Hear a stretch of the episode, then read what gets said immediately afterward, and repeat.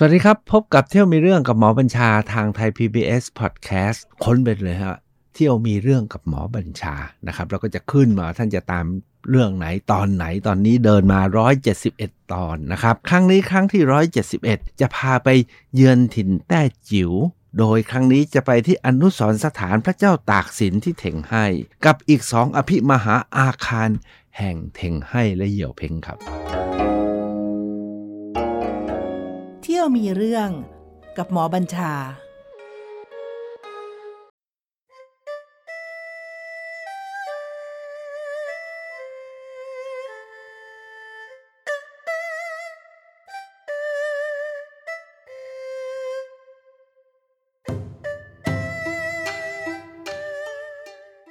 ท่านผู้ฟังที่ติดตามมาแล้วนะครับสองตอนที่ผ่านมาที่ผมพาไปเยือนถิ่นแต้จิ๋วเนี่ยนะครับทบทวนนิดนึงนะครับว่าถิ่นแต้จิ๋วเนี่ยเดิมเนี่ยก็เป็นส่วนหนึ่งทางตะวันออกสุดของมณฑลกวางตุ้งนะครับ ต่อกับมณฑลฟูเจียนหรือฮกเกี้ยนหรือเป็นทินแดนฮกเกี้ยน ตรงนี้เนี่ยเดิมเนี่ยเรียกว่าเป็นเขตแต้จิ๋วแต่ในระยะหลังเนี่ยมีการเปลี่ยนแปลง โดยการสร้างเมืองสัวเถาขึ้นมา แล้วให้เมืองสัวเถาเป็นท่าเพราะฉะนั้นกลายเป็นจังหวัดสัวเถากลายเป็นศูนย์กลาง จังหวัดแต้จิ๋วเนี่ยลดฐานะไปหน่อยหนึ่งทุกวันนี้เนี่ยนะครับในเขตที่คนแต้จิ๋วอยู่เป็นจำนวนประมาณ 20 กว่าล้านเนี่ยนะครับที่อยู่ในจีนทุกวันนี้ รวมทั้งที่ออกมาอยู่ในโลกนี้นะครับอีกประมาณสัก 7-8 ล้านหรืออาจจะ 10 ล้าน โดยเฉพาะอย่างยิ่ง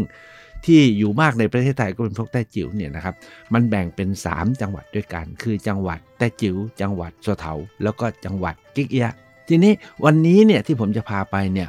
ใครๆนะจะไปแต้จิ๋วก็อยากจะไปที่ตรงนี้แหละนะครับ มันเป็นเขตแดนที่เรียกกันว่าเถงให้น่าจะเป็นอำเภอนะครับอยู่ในส่วนหนึ่งของจังหวัดสัวเถาเถงให้เนี่ยเป็นหมุดหมายที่ใคร ๆก็อยากไปนะครับ โดยเฉพาะอย่างยิ่งไปเยือนบ้านเกิดของพระราชบิดาของสมเด็จพระเจ้าตากสินมหาราช ซึ่งทุกวันนี้เนี่ยเขาบอกมีสุสานพระเจ้าตากสินอยู่ที่นี่ด้วย พอบอกว่าเป็นสุสานพระเจ้าตากสินทุกคนก็อยากไปนะเอ๊ะตกลงพระเจ้าตากสินเนี่ยท่าน สวรรคตแบบไหนและยังไง แล้วเมื่อไหร่ แล้วจริงๆแล้วถ้าเป็นสุสานเนี่ยที่นี่เป็นที่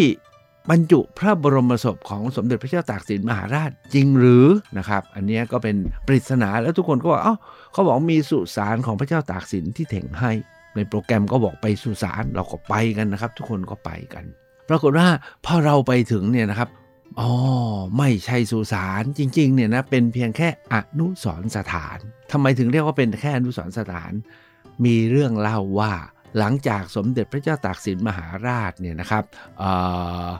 เปลี่ยนรัชกาลมาเป็นรัชกาลที่ 1 แห่งกรุงรัตนโกสินทร์เมื่อ 2135 ในวันที่ 6 เมษายนเนี่ยวันที่ 7 ที่สำเร็จโทษหรือทุบท่อนจันทร์ของพระองค์ท่าน เพราะว่าเกิดความ เปลี่ยนแปลงหลายประการ แล้วพระองค์ท่านก็มีส่วนในการเกิดให้ความปั่นป่วนในพระมหานครเนี่ยนะครับ ก็มีการสำเร็จโทษ ในเรื่องของกรณีที่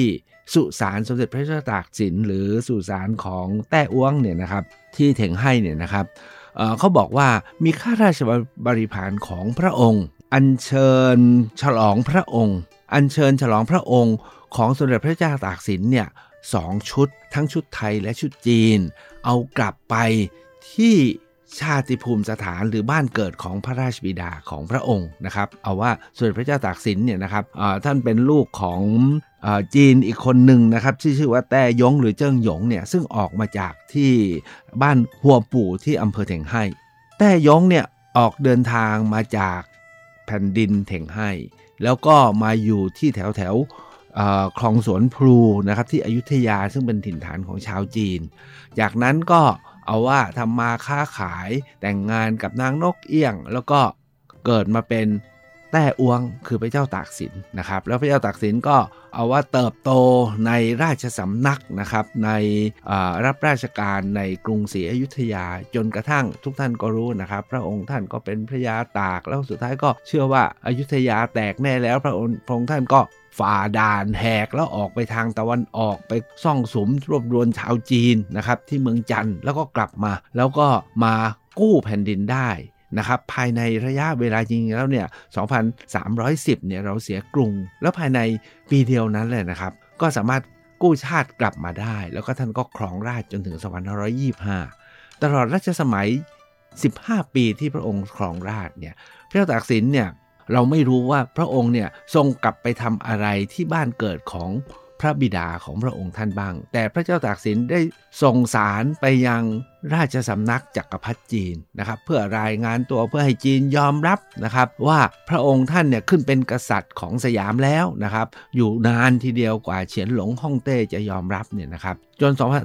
2325 ที่พระองค์สวรรคตเนี่ยนะครับข้าราชบริพารที่จงรักภักดี เขาว่ากันว่าหลังจากทรงสวรรคตแล้ว 2 ปีเนี่ยข้าราชบริพารเนี่ยได้อัญเชิญ ฉลองพระองค์ของแต้อ้วงกลับไปที่บ้านเกิดของพระบิดา ซึ่งแน่นอนแล้วช่วงนั้นก็ยังมีเยื่อใยแน่นอน ต้องอย่าลืมนะครับว่าพระเจ้าตากสินเนี่ยเป็นคนที่สร้างปรากฏการณ์ใหญ่มากในประวัติศาสตร์จีนก็คือ เป็นคนจีนธรรมดาที่อพยพหนีความยากแค้นไปอยู่ต่างแดน แล้วก็ สามารถขึ้นเป็นกษัตริย์ของประเทศประเทศหนึ่ง แล้วไม่ใช่ประเทศเล็ก ๆ คือประเทศสยาม เป็นกษัตริย์ของสยาม ซึ่งในอดีตนี้มีความสัมพันธ์กับอยุธยามาอย่างยาวนานเป็นคู่ค้า เพราะฉะนั้นเนี่ยการที่คนจีนคนหนึ่งเนี่ยขึ้นเป็นกษัตริย์เนี่ยมันก็เป็นศักดิ์เป็นสีของเมืองจีน เพราะฉะนั้นเนี่ยที่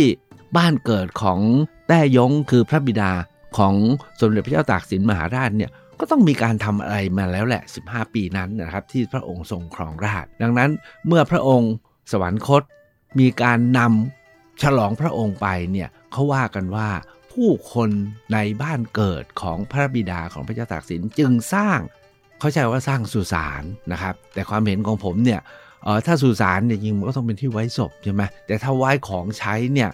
ถ้าถ้าเป็นพุทธเราก็ถือว่าเป็นเจดีเนาะเป็นบริโภคเจดี แต่อันนี้เนี่ย ใจผมผมอยากจะเรียกว่าอนุสรสถานมากกว่า แต่เขาก็บอกว่าสร้างเป็นสุสานตอนที่ไปถึงเนี่ยผมก็พยายามมองหาสุสานนะครับ เข้าไปถึงเนี่ยปิดประตูเหล็กอยู่เข้าไม่ได้ ต้องโทรศัพท์ไปตาม เพราะเรามีมักคุเทศเป็นชาวจีนเขาก็โทรตามเขาก็บอกว่าคนมาน้อยเลยไม่ได้เฝ้า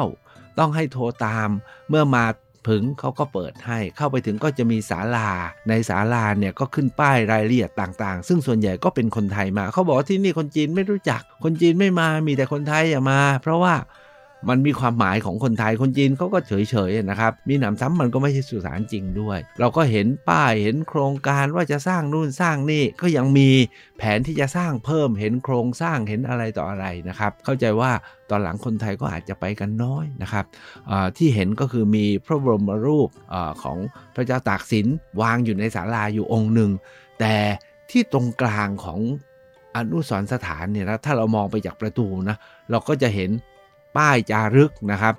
ซึ่งลอกมาเขียนใหม่ บอกว่าบูรณะใหม่เมื่อปี 1985 นี้ก็คือ 2528 นี่เองเพิ่งจะบูรณะนะครับ โดยคนไทยอีกนั่นแหละไปช่วยกันบูรณะ เพราะว่า อนุสรสถานแห่งนี้เนี่ยนะครับสร้างเมื่อตอนรัชสมัยเฉียนหลงก็มาสู่แล้วต่อในราชวงศ์ชิง แล้วหลังจากนั้นมาก็เกิดการเปลี่ยนแปลงใหญ่ใช่ไหมครับ สิ้นราชวงศ์ชิง แล้วก็ต่างชาติก็เข้า แล้วก็เกิดเป็นสาธารณรัฐ แล้วคอมมิวนิสต์ก็เข้า แล้วเขาว่ากันว่าตอนที่ปฏิวัติวัฒนธรรม อนุสรสถานแห่งนี้ก็ถูกเรดการ์ดถูกทำลายรื้อหมดจน 2528 ถึงมาบูรณะสร้างกันใหม่ เราเข้าไปถึงก็จะเห็นป้ายหินนะที่คัดสรรมาจากที่บอกว่าระบุว่าสร้างไว้เมื่อสมัยรัชสมัยของฮ่องเต้เฉียนหลงนะครับ เราก็ไปดูป้ายหินนั้น แต่ที่หลังป้ายหินนะครับ เราจะเห็นเป็นเป็นเนินดินที่ก็เขาก็สร้างเป็นคล้ายๆเป็นเกาะนะทั้งหมดเนี่ยปูด้วยหินหินอย่างดีหมดแล้ว เว้นแต่ตรงกลางนะครับทำเป็นเกาะเหมือนกับฮวงซุยนะครับอ๋อตรงนี้กำมังเขาว่ากันว่า ตอนที่มาบูรณะมาซ่อมก็ขุดเจอ กล่องเขาว่านะเจอกล่องที่เชื่อว่าใส่พระภูษาฉลองพระองค์ของสมเด็จพระเจ้าตากสินแต่ไม่มีใครกล้าเปิดตกลงเป็นอะไรก็ไม่มีใครรู้เพราะไม่ได้เปิดฉะนั้นเราก็ไปถึงที่นั่น จริงๆกันที่สุดคืออยู่ตรงนั้น แต่ปรากฏว่าเลยขึ้นไปนะครับ ต้องขึ้นบันไดสูงขึ้นไปนะครับ มีพระบรมรูปสมเด็จพระเจ้าตากสินเนี่ยเป็นแกะด้วยศิลาประทับ วางอยู่เป็นอนุสาวรีย์สมเด็จพระเจ้าตากสินนั้นนั้นละคโดดเด่นและสง่ามาก ถ้าไม่มีอนุสาวรีย์นี้ก็จะเจอแต่เพียงเนินดินที่เว้นไว้มีหญ้าปลูก นอกนั้นก็เป็นแค่ลานหินนะครับกับป้ายปักหลักอันหนึ่ง ทั้งหมดนี้คือสิ่งที่ไปเห็นนะครับ ที่น่าสนใจอีกอย่างนึงเขาระบุปีประสูติและปีสวรรคตของสมเด็จพระเจ้าตากสินไว้ว่า ประสูติเมื่อ 277 นะครับ ในวันที่ 17 เมษายน 2277 แล้วก็สวรรคตเมื่อวันที่ 7 เมษายน 2325 ก็คือ ถ้าตามหลักฐานที่นี่ก็หมายความว่าในหลักฐานของอนุสรสถานหรือสุสานพระเจ้าตากสินที่ไม่ได้มีพระบรมศพอยู่เนี่ยนะครับ ก็ยืนยันว่าเชื่อว่าพระองค์สวรรคตเมื่อปี 2325 ไม่ได้อยู่ต่อแบบที่มีเรื่องเล่าว่าจริง ๆ ไม่ได้ทุบสำเร็จโทษด้วยท่องจันทร์แล้วก็มีการอัญเชิญพระภิกษุศิลออกไปอยู่ที่นู่นที่นี่นะครับ อันนั้นก็คือจุดที่หนึ่งที่ไป ถามว่ามีคุณค่าต่อการไปไหมสำหรับพวกเราเนาะชาวไทยเนี่ยยังไงก็ต้องมีค่า แม้จะเป็นเพียงแค่อนุสรณสถาน เป็นที่ที่ไว้แค่ พระภูษานะครับ แต่มันก็เป็นบ้านเกิดของพระบิดา แล้วก็มีการสร้างเป็นอนุสรณ์สถานนะครับ มันก็มีค่าแน่นอน ที่ทำไมถึงผมบอกว่ามีค่าก็ถ้าไม่มีพระเจ้าตากสินนะไทยเราก็ไม่รู้จะเป็นยังไงใช่ไหมครับ เช่นหลังจากเสียกรุงแล้ว ก็แตกเป็นก๊กนู้นก๊กนี้ก๊กนั้นไม่รู้จะรบกันยาวเท่าไหร่ ถ้าไม่มีใครเก่งจริงและใหญ่จริงนะครับ บางคนบอกว่าไม่แน่นะเมืองฝางก็เป็นจากประเทศนะครับ เมืองโคราชก็เป็นประเทศนะเมืองนครก็เป็นอีกประเทศหนึ่งก็เป็นประเทศนู้นประเทศนี้ ต้องอย่าลืมครับว่าไอการที่มีชาติได้เนี่ยมีรัฐได้เนี่ยมันต้องมีผู้นำที่แกล้วกล้าและสามารถ ในเมื่อเหตุการณ์และประวัติศาสตร์มันขยับมา จนมีสมเด็จพระเจ้าตากสินเป็นผู้กู้ชาติ แล้วก็รวมไทยให้กลับมาเป็นปึกเป็นแผ่น พระองค์จึงมีคุณูปการอันยิ่งใหญ่ แล้วการที่ได้ไปนะครับ ผมคิดว่ามีความหมายมาก คนไทยสังคมไทยก็ควรจะต้องระลึกถึงเรื่องนี้แล้วมันน่าไปนะครับที่สำคัญก็คือ เราก็จะไปเข้าใจในบริบทของพระองค์ท่านที่อ๋อเคยอยู่ที่นี่นะ พระราชบิดาของพระองค์นะครับ แม้ทุกวันนี้นะครับจะไม่มีอะไรเหลืออยู่ คนจีนก็คงไม่เคยไปเท่าไหร่ที่เราไปกันวันนั้นเนี่ยนะครับสถานที่ที่สร้างเป็นอนุสรณ์สถานเนี่ยอยู่ริมแม่น้ำหานเจียงเขาสร้างเป็นสถานที่ท่องเที่ยวมีซุ้มประตูทางเข้านะครับ แต่เขาบอกว่าคนจีนก็ไม่เคยมาเพราะคนจีนก็นึกอะไรไม่ออกแล้วผมมีแต่คนไทยเราเนี่ยที่จะต้องไปนะครับ อันนั้นคือจุดที่หนึ่งที่เถงให้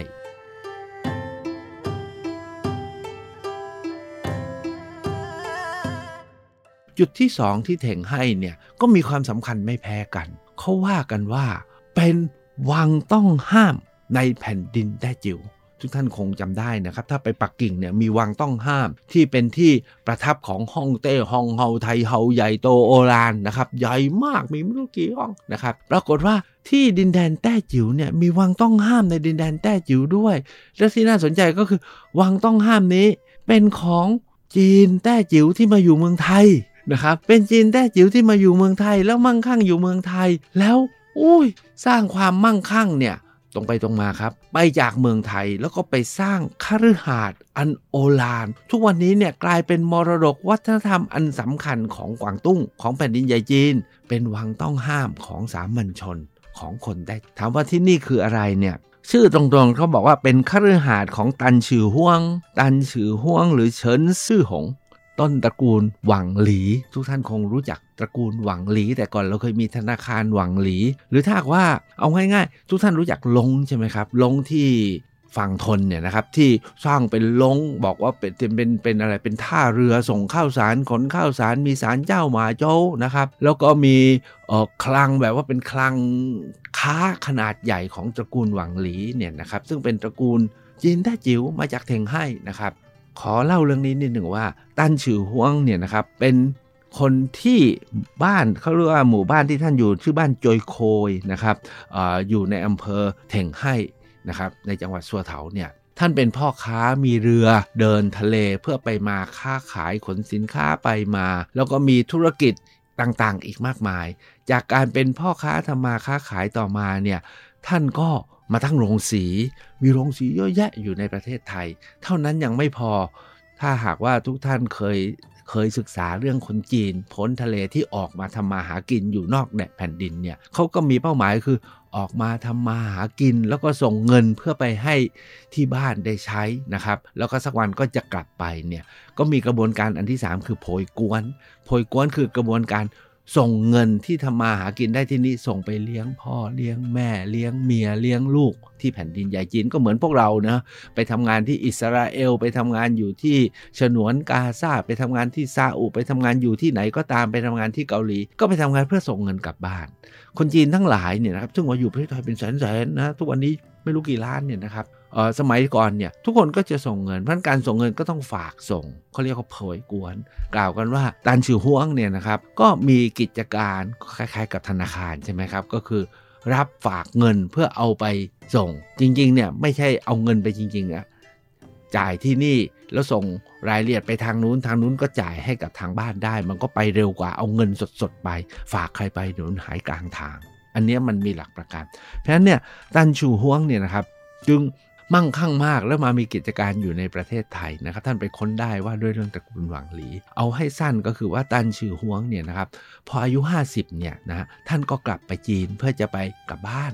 ขณะเดียวกันเนี่ยก็กิจการก็ยังมั่งคั่งนะครับ แล้วก็มากมายหลากหลาย ท่านมีลูกหลายคนนะครับ แล้วก็เริ่มสร้างคฤหาสน์เพื่อเป็นที่อยู่ของท่านเอง แล้วก็ของลูกคนที่ 1 ลูกคนที่ 2 ลูกคนที่ 3คฤหาสน์ของ ตันชื่อฮวงเนี่ยครับที่เขายกให้เป็นเเขายกให้เป็นวังต้องห้ามของแต้จิ๋วเนี่ยนะครับเริ่มสร้างเมื่อปี 2450 กว่ากว่า ตอนนี้ก็มีอายุร้อยกว่าปีแล้วนะครับ สร้างมาแต่ละหลังไม่ใช่เล็กๆนะครับ โดยรวมแล้วเนี่ยกล่าวกันว่าเรือนของท่านนะผมจำไม่ได้ ต้องต้องค้นหน่อย โดยรวมแล้วนะครับ เรือนของท่านเนี่ยนะครับ มีพื้นที่ประมาณ 2.5 หมื่นตารางเมตร 2.5 หมื่นตารางเมตร คิดดูแล้วกันเออผมทำสวนโมกที่กรุงเทพไว้เนี่ย พื้นที่ก็ประมาณแค่ 8,000 ตารางเมตรเลย นี่บ้านของท่านอะ2.5 หมื่นตารางเมตร มีครอบครัวใหญ่ ๆ อยู่ 4 ครอบครัวคือครอบครัวท่าน แล้วครอบครัวลูกคนที่ 1 ลูกอีกคนหนึ่งแล้วลูกอีกคนหนึ่งแต่เรื่องที่น่าสนใจคือว่า เรือนของท่านเนี่ยนะครับเอาว่าเป็น4หมู่นะสี่หมู่ใหญ่ๆใหญ่มากวันที่พวกเราไปเนี่ยเราได้เข้าแค่หมู่ที่ 4 ซึ่งเป็นหมู่ท้ายสุดของลูกคนเล็กของท่าน ซึ่งเริ่มสร้างเนี่ยอย่างวิจิตรมากนะครับ สร้างเมื่อปี 2460 กว่ากว่า แล้วเสร็จเอาเมื่อ 2482 พอเสร็จปุ๊บเนาะญี่ปุ่นบุกกวางตุ้ง แล้วก็เกิดสงครามโลกครั้งที่ 2 ปรากฏว่าเรือนหลังที่3เนี่ยสร้างไม่เสร็จเขาบอกว่าลักษณะก็เป็นบ้านจีนเนี่ยเขามีสถาปัตยกรรมถ้าบ้านเล็ก ๆเขาเรียกว่า 4 จุดทองนะรายละเอียดท่านไปค้นเอง ถ้าบ้านใหญ่หน่อยก็เรียกว่าเป็นเสือลงเขา แต่ถ้าเป็นใหญ่คฤหาสน์เนี่ยฮะมีเหมือนกับมีม้าสี่ตัวกำลังชักลากอะเขาเลยกำลังชักชักลากราชรถน่ะเขาเรียกแบบม้าลากรถนะครับสี่ม้าลากรถ บ้านของตันฉือฮวงเนี่ยแต่ละกลุ่มเนี่ยนะก็เป็นสี่ม้าลากรถแล้วว้าวตัวเบ้อเร่อเบ้อร่าตอนที่เราไปเนี่ยเราได้ไปบ้านกลุ่มที่ 4 ที่สร้างเสร็จปุ๊บเนาะญี่ปุ่นบุกปรากฏว่าทายาทของตันจือฮวงเนี่ยครับไม่ได้เข้าไปอยู่นะครับบ้านนี้สร้างเกือบเสร็จ พอดีเกิดวุ่นวายในแผ่นดินจีน ท่านผู้นั้นก็เลย ออกมามีกิจการอยู่ฮ่องกงบ้างอยู่นี่อยู่นั่นหรืออยู่ไทย ก็เลยไม่ได้อยู่อาศัยนะครับ บ้านหลังนี้สร้างเสร็จพอดีไม่ทันได้อยู่ จน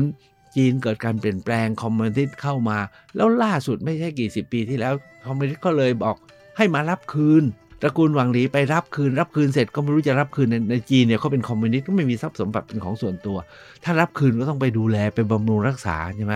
ตระกูลหลังหวังหลีนี่ก็เก่งเนาะก็ รับคืนแล้วก็ส่งมอบคืนให้กับรัฐบาลจีนเอาไปดูแล ตอนนี้ก็เลยกลายเป็นที่ท่องเที่ยวนะครับ วันที่พวกเราไปนะพอไปถึงนะ เห็นผังทำไมมันใหญ่อย่างนั้น พอเดินลอดประตู แค่แค่เข้าไปถึงหมู่บ้านที่โจยโคยเนาะพอไปถึงหมู่บ้านเนี่ยหมู่บ้านนี้ไม่ธรรมดาไม่ใช่หมู่บ้านแบบซอมซ่อมีสระมีคฤหาสน์นู่นนี่นั่น แต่พอเข้าซุ้มประตูของ